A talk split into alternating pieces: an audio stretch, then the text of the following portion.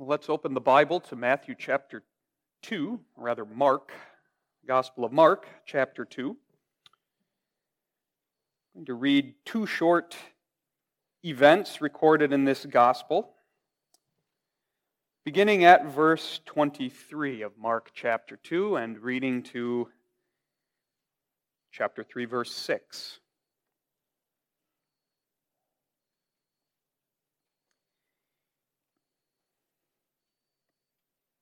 Let us hear God's word starting at Mark 2, verse 23. And it came to pass that he went through the cornfields on the Sabbath day. And his disciples began, as they went, to pluck the ears of corn. And the Pharisees said unto him, Behold, why do they on the Sabbath day that which is not lawful? And he said unto them, Have ye never read what David did when he had need and was an hungered, he and they that were with him? How he went into the house of God in the days of Abiathar the high priest, and did eat the showbread, which is not lawful to eat but for the priests, and gave also to them which were with him. And he said unto them, The Sabbath was made for man and not man for the Sabbath. Therefore, the Son of Man is Lord also of the Sabbath. And he entered again into the synagogue, and there was a man there which had a withered hand. And they watched him whether he would heal him on the Sabbath day, that they might accuse him. And he said unto the man which he or which had the withered hand, Stand forth. And he saith unto them, Is it lawful to do good on the Sabbath days, or to do evil, to save life, or to kill? But they held their peace. And when he had looked round about on them with anger, being grieved for the hardness of their hearts, he saith unto the man, Stretch forth thine hand. And he stretched it out, and his hand was restored whole as the other. And the Pharisees went forth and straightway took counsel with the Herodians against him, how they might destroy him. We end, where we end our reading at this point. Turn in the back of the Psalter now to page 22.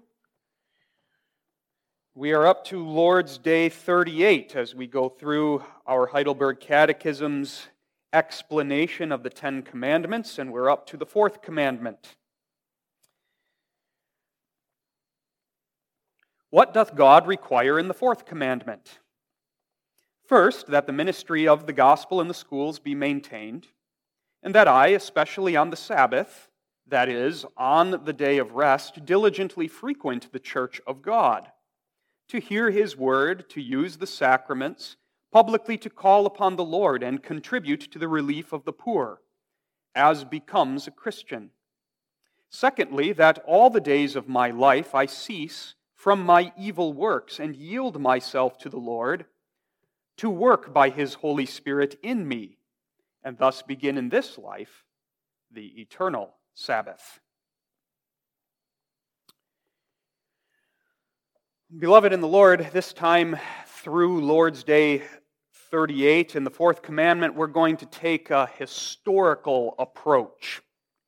We're going to study the Bible's teaching about the Sabbath day by tracing it and tracing its development from creation all the way to new creation, from the beginning of the Bible to the end of the Bible. And as we take that historical approach, we're going to notice especially how God, according to his goodwill and plan, has developed and enriched the Sabbath day throughout the unfolding of his covenant history from creation to new creation. Since there is a tremendous amount of content in this subject, we're going to take two sermons to cover the history of the Sabbath. In this sermon this morning, we're going to look at the development of the Sabbath in the Old Testament, and next time we'll focus especially on the Sabbath in the New Testament ending with the eternal Sabbath of everlasting life in the new creation. And so, as we take this historical journey along the way, we're going to consider what the fourth commandment requires.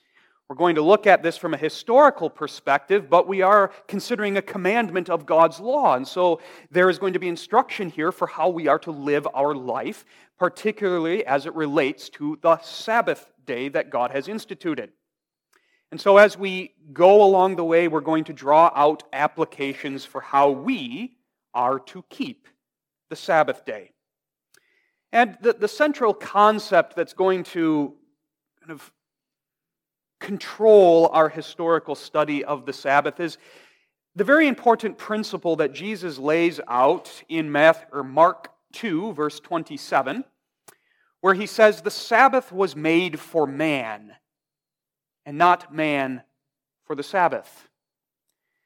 Something that is a recurring problem throughout history is that God's people err in starting to think that the Sabbath is this thing, this thing that consists of a pile of rules and regulations, and that keeping the Sabbath is simply meticulously adhering to that pile of rules and regulations.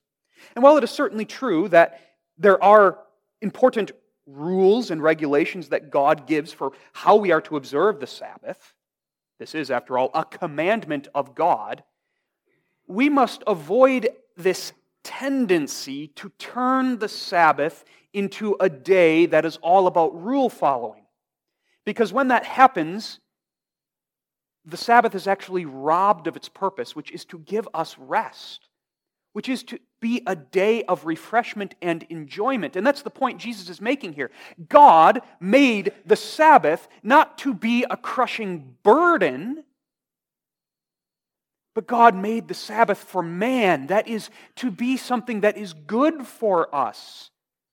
And we want to keep that in mind that as we look at the fourth commandment and our calling to obey the fourth commandment, to keep the Sabbath day, not to work on the Sabbath, but to rest and to worship, the overarching principle is that this is a gift of God because it's good for us. And it ought to be refreshing and pleasant and joyful for us not a chore. The Sabbath was made for man, not man for the Sabbath.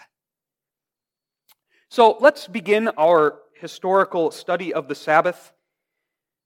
Our theme is God's Sabbath made for man.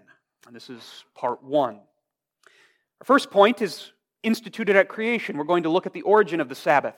Secondly, we'll see that the Sabbath was formalized at Sinai, and this really defines much of the Old Testament Sabbath, the structure God gave to the Sabbath in the Old Testament. And then thirdly, we're going to look at how the Sabbath was restored after it had been corrupted, but also enriched by the life and ministry of Christ. And that will serve as the transition point to the next sermon, where, we will look at the Sabbath as it centers on Jesus' resurrection and as it is practiced throughout the New Testament, culminating in the eternal Sabbath of heaven. God's Sabbath made for man.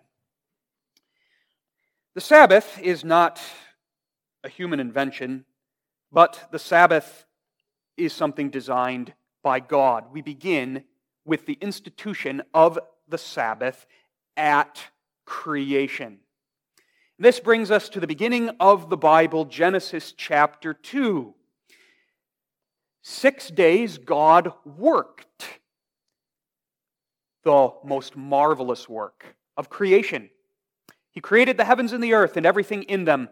And then Genesis 2, verse 2 says, On the seventh day, the seventh day of the creation week, the first week that there was, God ended his work which he had made, and he rested on the seventh day from all his work which he had made. And verse 3 goes on to say that because God rested that seventh day, God blessed the Sabbath and he sanctified it. And sanctified means he set it apart as a special day to be observed in a special way for him.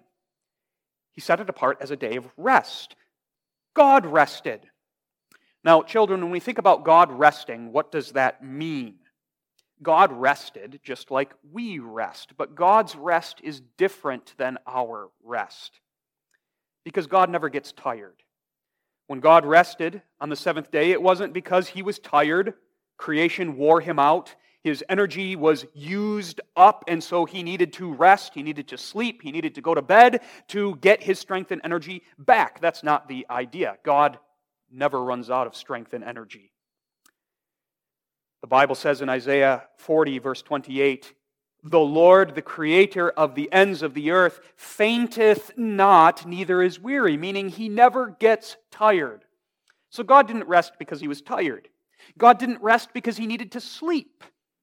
Psalm 121, verse 4 says, He that keepeth Israel shall neither slumber nor sleep. God never closes his eyes. He never has to because he doesn't need to recover his strength. He is always awake and watchful. That God rested also doesn't mean that he just did nothing. God is never idle. Jesus says in John 5, verse 17, My Father worketh hitherto, and I work. And what that language means is, My Father never stops working, He's always active.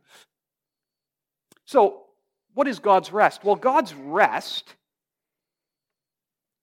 can best be described when we flip back to Genesis 1 near the end of that chapter and read verse 31.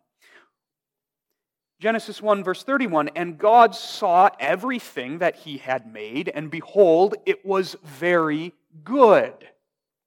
That helps us understand the nature of God's rest. God rested when he finished creation. And what did that rest consist of? It consisted of God looking upon the works of his hands and smiling, as it were. God looking at the works of his hands and delighting in what he had done.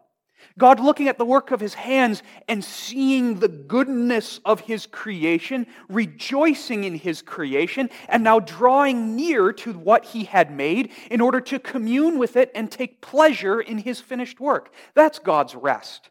It's not sitting idly and doing nothing. It's not sleeping. It's not recovering strength, but it's rejoicing and taking pleasure in his work. That's what God's rest consists of. You think of an artist who has just finished a masterpiece painting and he sits back and he looks at his work and he smiles and he delights in it. Or a builder who has finished the construction of a beautiful house and now he goes into it. Perhaps it's a house for him and his family. And now they go and live in that house and they delight in the finished work and there's rest from his work. That's the idea of God's rest. And so, because God rested, in a special way, he set aside the seventh day as a day of rest. And so the opening chapters of the Bible teach us that the Sabbath is a creation ordinance. It's something God instituted right at the beginning, and it's something that God intends to continue throughout the rest of time and history in this world. Just as at the end of Genesis 2, God institutes another creation ordinance, the, the ordinance of marriage which is an ordinance that he intends to continue throughout the entirety of the history of this world, an ordinance which he defines, not man. The same is true of the Sabbath. It's an ordinance for all of time and history in this world. And what God did on that day that he set apart defines what that day is all about. God rested. And so we are to rest as well. And the nature of God's rest informs how we are to understand the nature of our rest on the Sabbath day.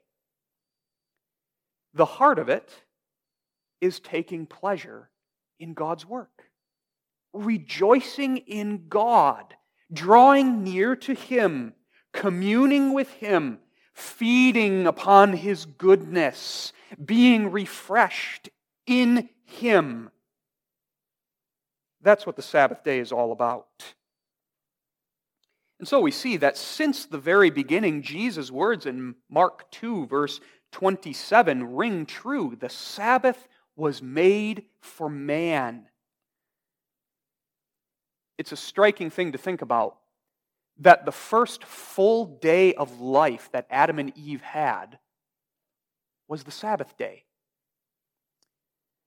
God created the, the last of his creatures on the sixth day, the land animals. And then sometime after that, God created Adam, and then had Adam name the animals. And then after that, God created Eve. And so we can well imagine that humanity was created in the afternoon or the late afternoon of the, sev- or of the sixth day. And now, what was the very first full day of life that Adam and Eve experienced? It was the Sabbath day, a day of rest with God, refreshment, relaxation, enjoyment of God and His finished work, resting and taking pleasure in that work. That was a gift, God's gift to Adam and to Eve. A gift designed for their well being and now the Sabbath, as a creation ordinance, is God's abiding gift to his people. We have the privilege of resting in a special way as God rested. And it's for our good. God knows our frame. We looked at that text not long ago.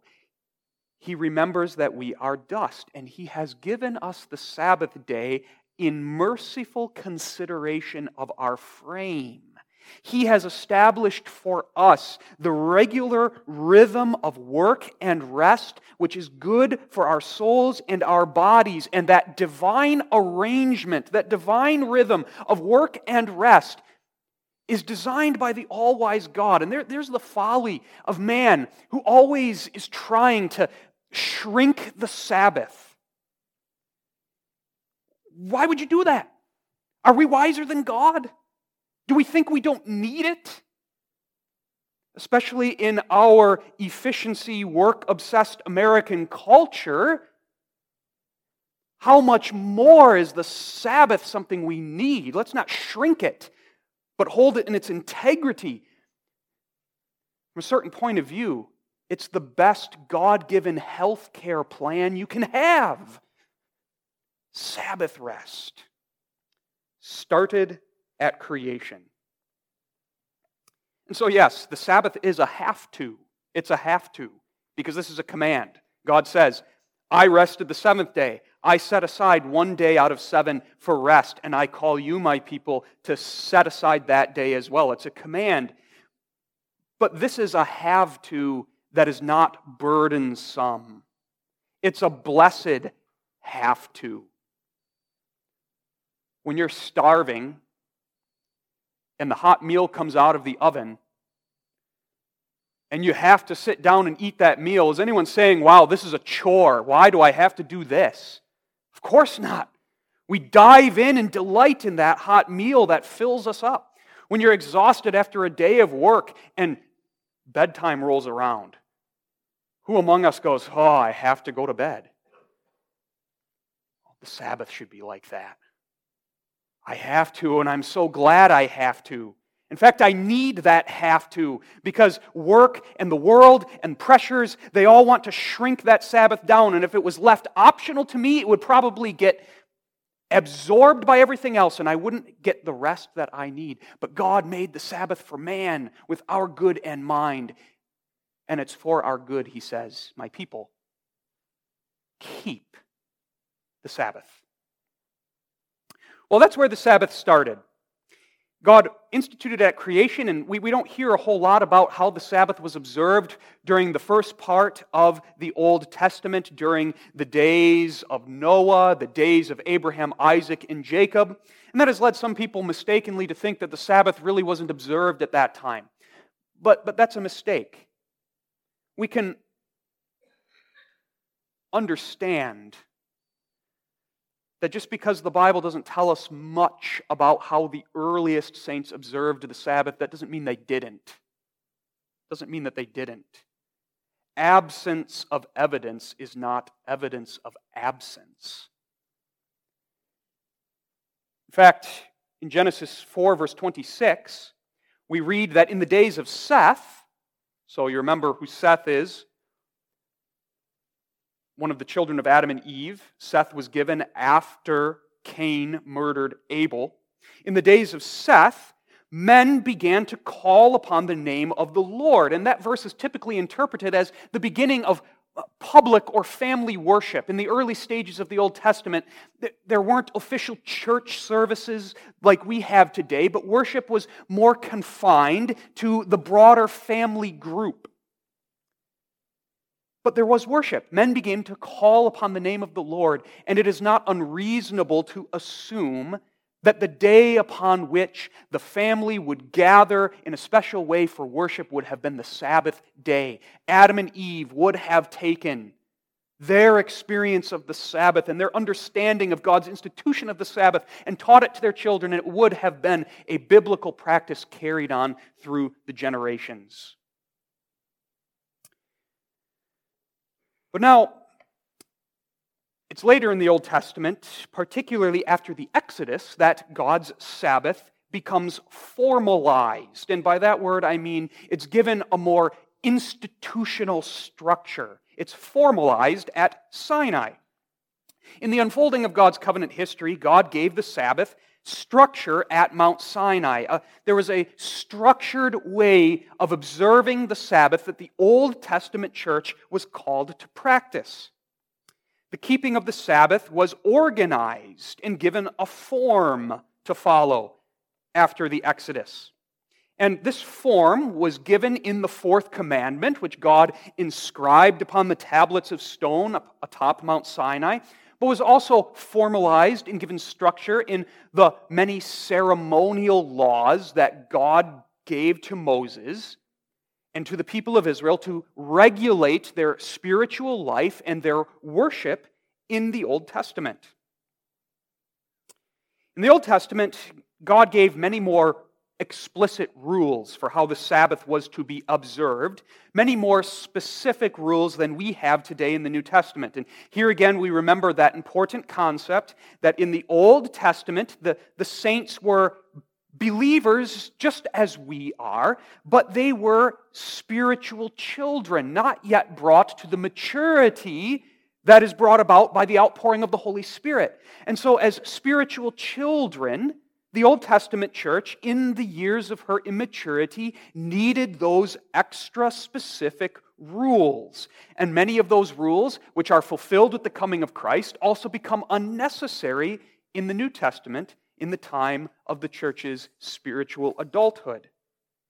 But nonetheless, the, the principle in the Old Testament abide yet today. And those main principles are laid out in the fourth commandment. God commands his people to remember the Sabbath day. And that is to hold it in mind to remember how God rested on the Sabbath day, how God blessed it, how God hallowed it. And because God rested, as we remember that, we are called to now set that day aside for God. That's the idea of keep it holy. God sanctified it. He set it apart as a day of rest. And now we are to sanctify it by obeying the will of God and intentionally purposely setting it aside ourselves, and on that day, devoting ourselves to rest and to rejoicing in God and His finished work. We're to keep it holy. How do you do that?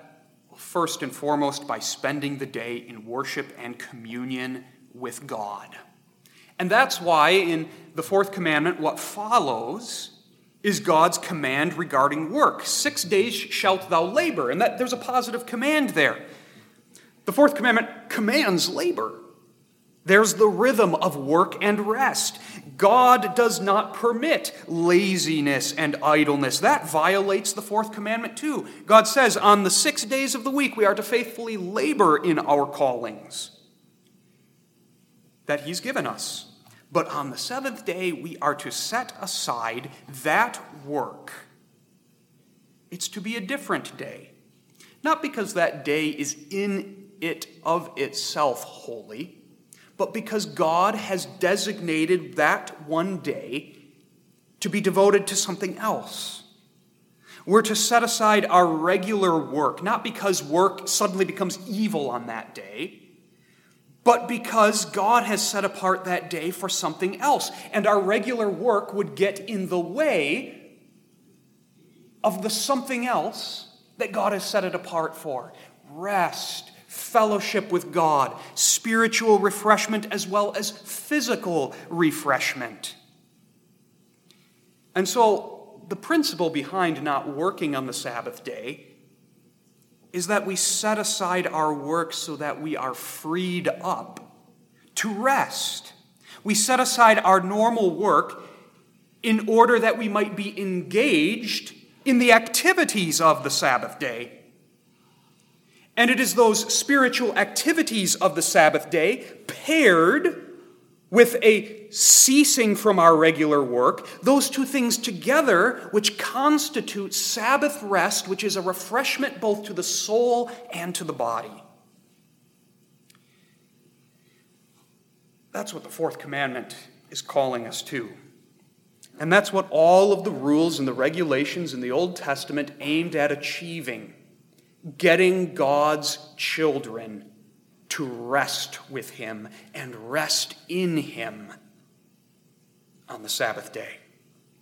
And in the most flourishing times of Israel's history, the Sabbath was observed with spiritual delight.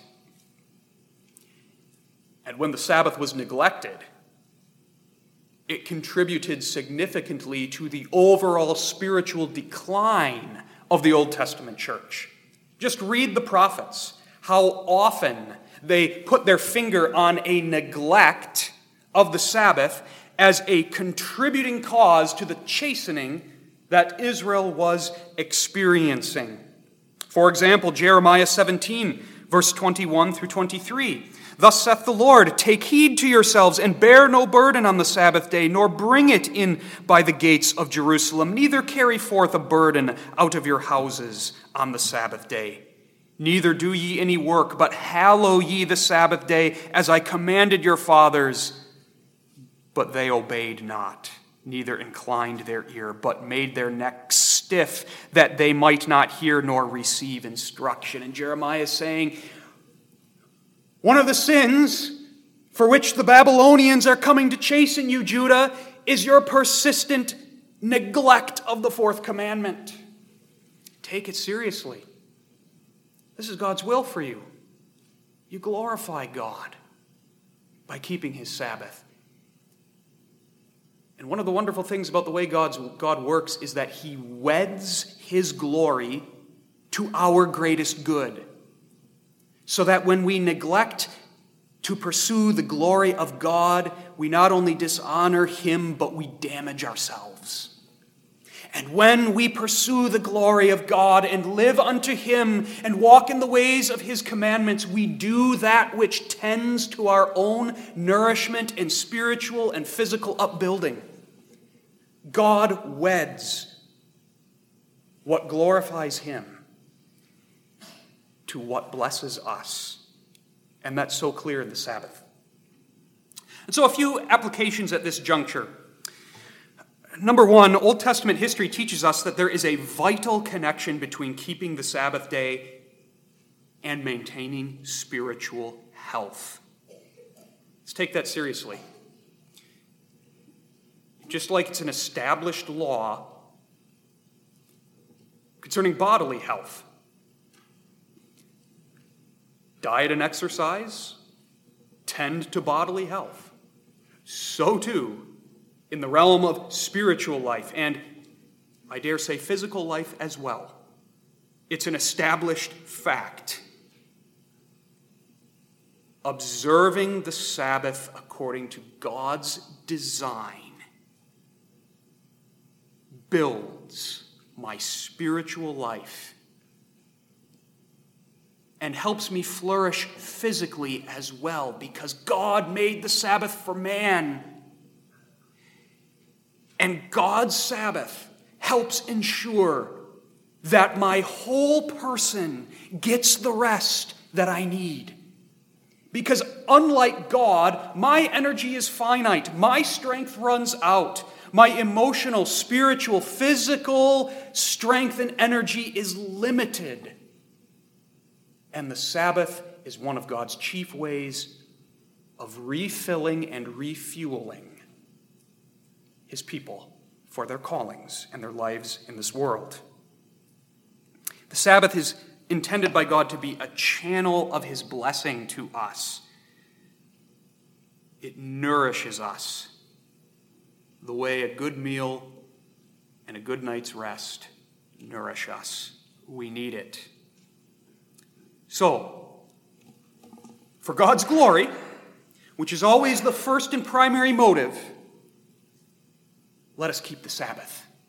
Let us be diligent to set aside our regular work that we may rest. Let us be diligent in the things mentioned here in, in, in the Catechism, in, in, frequenting the church of God. Not because it's this duty that we have to do and other people might talk about us if we don't, but because we glorify God and want to glorify God, and we recognize that what glorifies God is also good for me. And there's the, the subordinate motive, and it is a real motive, and it may be a real motive.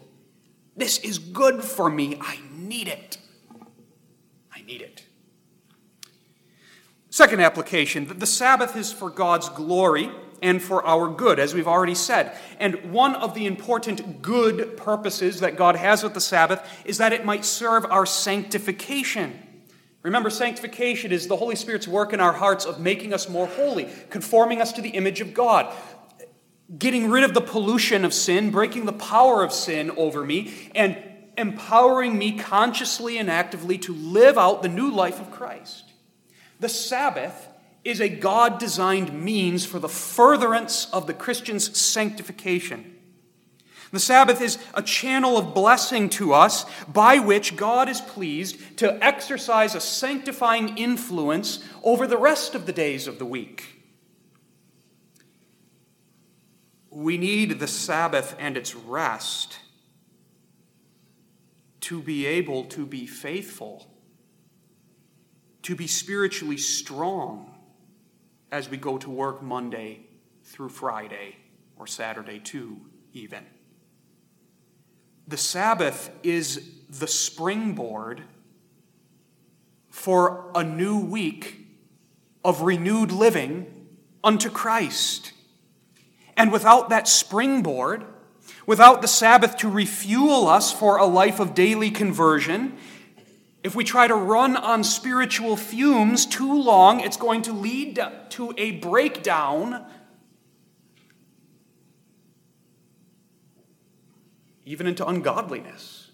The Sabbath is to have a sanctifying influence, it's a tool in the Holy Spirit's toolbox to help us live the life God calls us to live all of the days of the week. There's a good reason. Keep the Sabbath. Third application. Because of the close connection established by the fourth commandment between the Sabbath day and the rest of the days of the week, we must be reminded that the Sabbath is kept or profaned not merely by what you do on the Sabbath day, but your conduct all of the other days of the week. A big part of Sabbath rest, as the Catechism points out, is forsaking sin and living the Sabbath life. You don't do that just on Sunday, but that's intended for all of life. The sanctifying influence of the Sabbath upon every day of life. The prim and proper Sunday Christian who shows up for every worship service but lives a completely different way the rest of the days of the week is a hypocrite and is in fact one of the biggest desecrators of the Sabbath, his meticulous Sabbath observance on the outside notwithstanding. It's been said in the past by a wise Reformed theologian that the Sabbath is desecrated more on the six days of the week than on the Sabbath itself. And he speaks truly. We cannot keep the Sabbath day in sincerity of heart for the glory of God unless that influence of the Sabbath is carried with us the other days of the week. And so let us have a holistic view of the Sabbath day and of its rest, It's not just doing certain things and not doing other things on one day of the week, but it's setting aside one day of the week to rest in order that it may have a powerful influence on the rest of my days.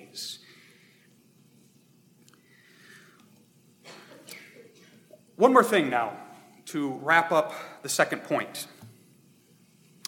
The Sabbath wasn't just formalized at Mount Sinai, the Sabbath was given a deeper and richer significance. And that's something we're going to observe as we continue tracing the history of the Sabbath. That what God does throughout covenant history is He adds new layers of meaning, He deepens and He enriches the Sabbath day so that it comes to have richer significance than it even had at the beginning when God instituted it at creation. And we see that at Sinai after the Exodus. And that especially comes out in Deuteronomy. In Deuteronomy 5:15, which adds a very important line to the fourth commandment. Deuteronomy 5:15. And remember that thou wast a servant in the land of Egypt, and that the Lord thy God brought thee out thence through a mighty hand and by a stretched out arm.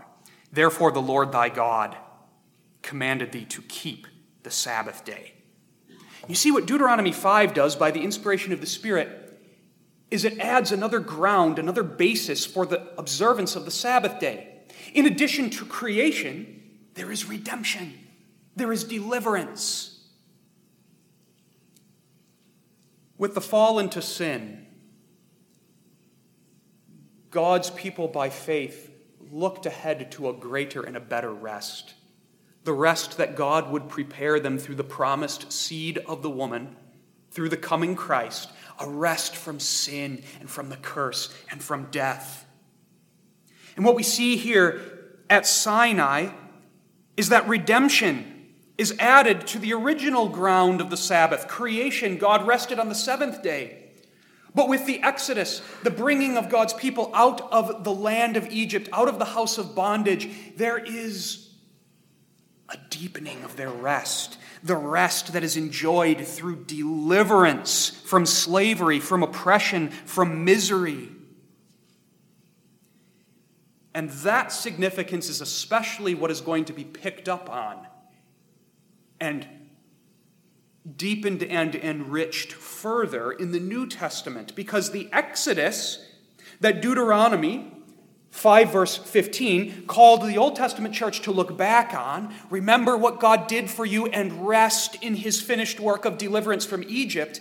That was all a type. That was all a picture. That was all a shadow pointing ahead to Christ, the deliverer, the leader of the Exodus, and the rest that comes through his finished work on the cross the rest of redemption accomplished in the finished work of Christ. And that's especially what the New Testament Sabbath focuses on. And so there is a deepening of the significance of the Sabbath, a deepening of our understanding of the rest of the Sabbath as God unfolds covenant history. We see that here already in the Old Testament when God says, Remember your deliverance enter into on the Sabbath day the enjoyment of that deliverance from bondage. But now, thirdly, this morning, let's fast forward to the days of Jesus' life and ministry, which are the last days of the Old Testament. The Old Testament was concluded with the life and ministry of Jesus Christ. Christ's death and resurrection really is the central turning point of world history. It brings the Old Testament to its conclusion, and Jesus' ascension into heaven and his outpouring of the Holy Spirit initiates the New Testament age, which is the age in which Christ rules from his Father's right hand in heaven it's the last days, because it is the last age of history, which concludes with the second coming of Christ, which is the inauguration, the beginning of the age to come.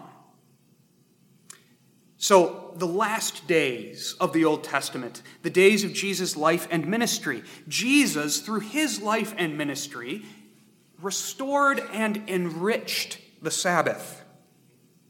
Jesus is the Lord of the Sabbath, as Mark 2 says. And as the Lord of the Sabbath, he came not to abolish the Sabbath. That's a mistake that many have made throughout church history that, well, Jesus and all of his disputes about the Sabbath, what he's really doing is trying to get rid of the Sabbath because the Sabbath itself is this Old Testament tradition that's going to go away in the New Testament, and that's not the case. Jesus didn't come to abolish the Sabbath, but he came to restore it and he came to enrich it through his saving work and ministry. It is a striking thing in the New Testament how many disputes Jesus engaged in over the Sabbath day with the churchmen of his day. And the frequency of these disputes indicates to us both the importance of the Sabbath as well as the perilous corruption of the Sabbath that existed in Jesus' day. But Jesus was not abolishing the Sabbath, he himself observed it. Luke 4, verse 16, for example, says, As his custom was, he went into the Sabbath or he went into the synagogue on the Sabbath day. When Jesus disputed over the Sabbath with the scribes and the Pharisees, the, the dispute was never over whether there is a Sabbath.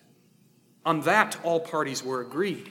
The disputes centered on how to understand the Sabbath and the proper way of keeping it. In the closing days of the Old Testament, the Sabbath had been woefully corrupted and taken away from God's intent for it. And this corruption came not by ignoring the Sabbath.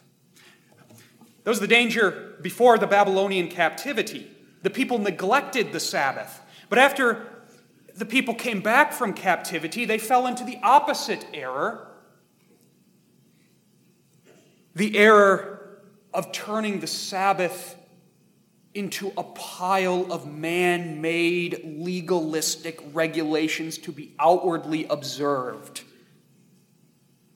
They focused a lot on the Sabbath, but in the wrong way. And that's what Jesus addressed. Jesus, in his preaching and in his ministry, dug up the Sabbath that had become buried beneath man made regulations which suffocated the Sabbath and turned it into a wearisome burden for the Israelites and which ultimately robbed it of its power to really be a day of rest. That's what Jesus was after in his disputes with the scribes and Pharisees to restore the Sabbath day to God's intention that it might be a day of rest for God's people. So here's where Mark 2 and Mark 3 come in. We're going to briefly look at these two events that we read this morning, starting with Mark 2 23 through 28. Here we read about Jesus' dispute with the scribes over his disciples gleaning grain on the Sabbath day. And at first, this might seem like a petty dispute, but it was not. Jesus pursues this with them because the Sabbath itself is at stake here. On the Sabbath day, Jesus and his disciples were traveling through a field outside of Jerusalem. Matthew 12, verse 1 tells us that the disciples were hungry. And so, as they travel through this grain field, they picked grain and they ate the grains. And somehow the Pharisees saw this. They learned about it and they confront Jesus. How can you condone your disciples doing what is unlawful on the Sabbath? Now, the Pharisees' concern was not that this was stealing from another person's field. Deuteronomy 23, verse 25, made an allowance. If you were traveling through a field, you could pick some grain to feed your hungry stomach. Their concern was you are violating the fourth commandment of God's law because you're working. After all, God's law says you may not reap on the Sabbath day. You may not harvest because harvesting is working. While plucking grain with your hands, that's a form of reaping. And so by doing that, you've been working. And by working, you violated the Sabbath. So reason the Pharisees and the scribes. But in reality, their objections stem from the fact that these men had become divorced from the heart of God's law. The Sabbath in their mind was not made for man and for man's good, but the Sabbath was an end in itself, and man was made for it. It was a pile of rules that man must obey and never swerve from in the least. And over time, piled on top of the regulations that Scripture imposed, the good and proper ones, the scribes and Pharisees had invented all kinds of their own.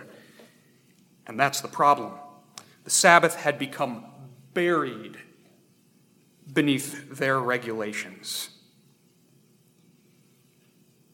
The heart was no longer in it. It was a laundry list of what you may not do. And if you can check all those boxes, you've kept the Sabbath in their minds. Well, Jesus puts them to silence by recalling an event from Bible history. He says, Remember David? And none of the scribes or Pharisees would criticize David, the great king. Remember what he did when he was fleeing from Saul? How he and his men were starving and they went into the tabernacle and they took the consecrated showbread, which only the priests were allowed to eat according to Leviticus 24. And David even shared this with his men, and that went against God's ceremonial law. And yet Jesus makes clear that in this circumstance, David did not do anything wrong. Jesus isn't teaching that God's law is situational, but what Jesus is teaching is that the heart of the law is what is most important. God cares more about the true condition of the heart than a meticulous adherence to the letter of the law. This is because the heart of the law of God is love for God and love for the neighbor. God is not a God in heaven who's sitting down and going to condemn David because he and his men were starving and had no other choice but to take some of that showbread. Yes, under ordinary circumstances, no one else was to eat that consecrated bread. But that ceremony does not override the heart of the law. And that's Jesus' point. That's Jesus' point. How much more then are the disciples guiltless? For they did not set aside any divine commandment, but simply a human tradition, and they did so in their present necessity. And so Jesus drives home the point the Sabbath was made for man and not man for the Sabbath. This is the fundamental principle upon which Sabbath observance turns. The Sabbath is to be a blessing, to give man rest, refreshment, so that his heart rejoices in God. God did not institute the Sabbath to lay a crushing burden upon us to chain us up with countless minute regulations, as the rabbis and the scribes and the Pharisees had done by all of their laws. The Sabbath is not a pile of rules which is an end in itself. The men of Jesus' day had turned the day of rest into a prison which robbed the Sabbath of its rest and nullified its power. Jesus brings the real Sabbath back. And that comes out yet more in, in Mark 3, in the story of Jesus healing that man with the withered hand. There was a man in the synagogue that Sabbath day. He was there worshiping. And the scribes and Pharisees by this time know that Jesus is the kind of person who cares for people like this and might very well heal this man. And so they watch him with an evil eye to see if he's going to work on the Sabbath. And Jesus knew exactly what these men were up to. And so he calls the afflicted man forward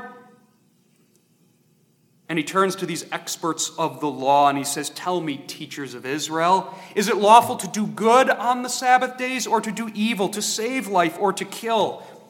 In other words, what is the Sabbath for? What is God's purpose with it? Is it God's purpose that you meticulously adhere to this pile of rules that you've made for yourself, even to the destruction or the hurt of your neighbor? Or is the very purpose of the Sabbath to do good as God's gift to you for your good? And Jesus was met with silence. And Here we see one of those instances in the Bible where Jesus is righteously angry. He looks around at these hard hearted men and he's grieved and so, purposely, he heals that man to drive home the point. This is actually honoring the Sabbath day. God instituted the Sabbath for good and for doing good. And what better way to keep the Sabbath than to bring rest to this poor afflicted man? These scribes and these Pharisees thought that their heartlessness was in fact faithfulness to God's law and pleasing to Him. And that's the incredible danger of a legalistic mentality. Their legalism shackled them in the chains of their own man made rules, and they thought they were actually pleasing to God because they outwardly observed all of these things, even while they neglected and failed to love their neighbor. And they thought they were being faithful to God by being so heartless. And Jesus says that's not what the Sabbath is about. That's not what any of the law is about. So he heals this man. What pleases God is not a cold, loveless, external, heartless adherence to the letter of the law, but what pleases God is the heartfelt obedience to the fourth commandment love for God and love for the neighbor. And so we finish by taking that instruction to heart. Jesus here restored the Sabbath in his day and enriched it. And so, for a concluding application, in our observance, in our keeping of the Sabbath, let us studiously avoid those two polar opposite errors which are equally dangerous. Let's avoid laxity on the one hand and avoid legalism on the other hand. Laxity reasons this way the Sabbath is a day of rest, and so that means it's a day I can devote to whatever I find restful to me. But the Sabbath is not a day that God gives for everyone to do what's right in his own eyes. God Himself says what rest is. God Himself says, This is how you are to rest. God says, set aside your regular schedule to rest with me. Diligently frequent the church of God. Give to the relief of the poor. Engage yourself in those spiritual exercises that nourish the soul. The day of rest, the Sabbath day, is not a day to devote to our own pleasure, and yet it is to be a day most pleasurable. We rest from our regular work because we need that rest. And it's a blessing to have to set it aside. But as we rest and as we devote ourselves to the spiritual exercises enjoined upon us, diligently frequenting the church of God, communing with God, that doesn't mean that we are to turn the Sabbath day into a pile of rules and suck the life out of it. It doesn't mean you may not have any kind of enjoyment or physical rest on the Sabbath day. Of course not. That's the direction the Pharisees ended up going. So, for example, it's not wrong to take a walk on the Sabbath day, spend time with family, eat a good meal, even take that Sunday nap if it refreshes your body and helps you concentrate in the evening service. Those are legitimate things. The Sabbath is made for man for both our spiritual rest and our physical rest. What's important is that we keep the focus where it ought to be upon God and resting in Him. That helps us avoid laxity. But avoiding legalism, the solution is the same. Focus on the principles of God's Word. Sabbath observance isn't adhering to a bunch of rules that go beyond Scripture. When we pile up the rules so much, it can end up squelching the Sabbath and turning it into a chore. And that's self defeating. We don't want to do that. So, an important point here Every household is going to have its own rules for how best to observe the Sabbath, and that's good, that's okay. And it's also fine that different Christian households have different rules for their families. And we shouldn't look at each other judgmentally, oh, they let they let their kids do this on the Sabbath, I would never let. Let each family use Christian discernment, keep the focus on the heart of the day And those differences that exist are fine. They're fine. We don't all have to have exactly the same rules. What's important is that the objective of the Sabbath is obtained. That we truly rest spiritually and physically, and that God is worshiped, and that we spend time in communion with Him, and that we set aside the whole day for that rest. So let us ground our Sabbath observance in the Scriptures and avoid laxity on one side and legalism on the other side. And when we do, what a wonderful day it is. A day made for us, a blessing, a most delightful privilege. Amen. Father in heaven, we thank thee for the gift of the Sabbath day. Bless the instruction of thy word to us and help it equip us to observe the Sabbath day rightly, to give ourselves to rest, to set aside the regular work of the week, to devote ourselves to the spiritual exercises of attending thy house, of hearing thy word, of giving to the poor, of singing the psalms and the praises of thee, our God. But make it also a day in which our bodies are refreshed refreshment in our whole person to equip us for the week that is ahead. Hear us in mercy for Jesus' sake. Amen.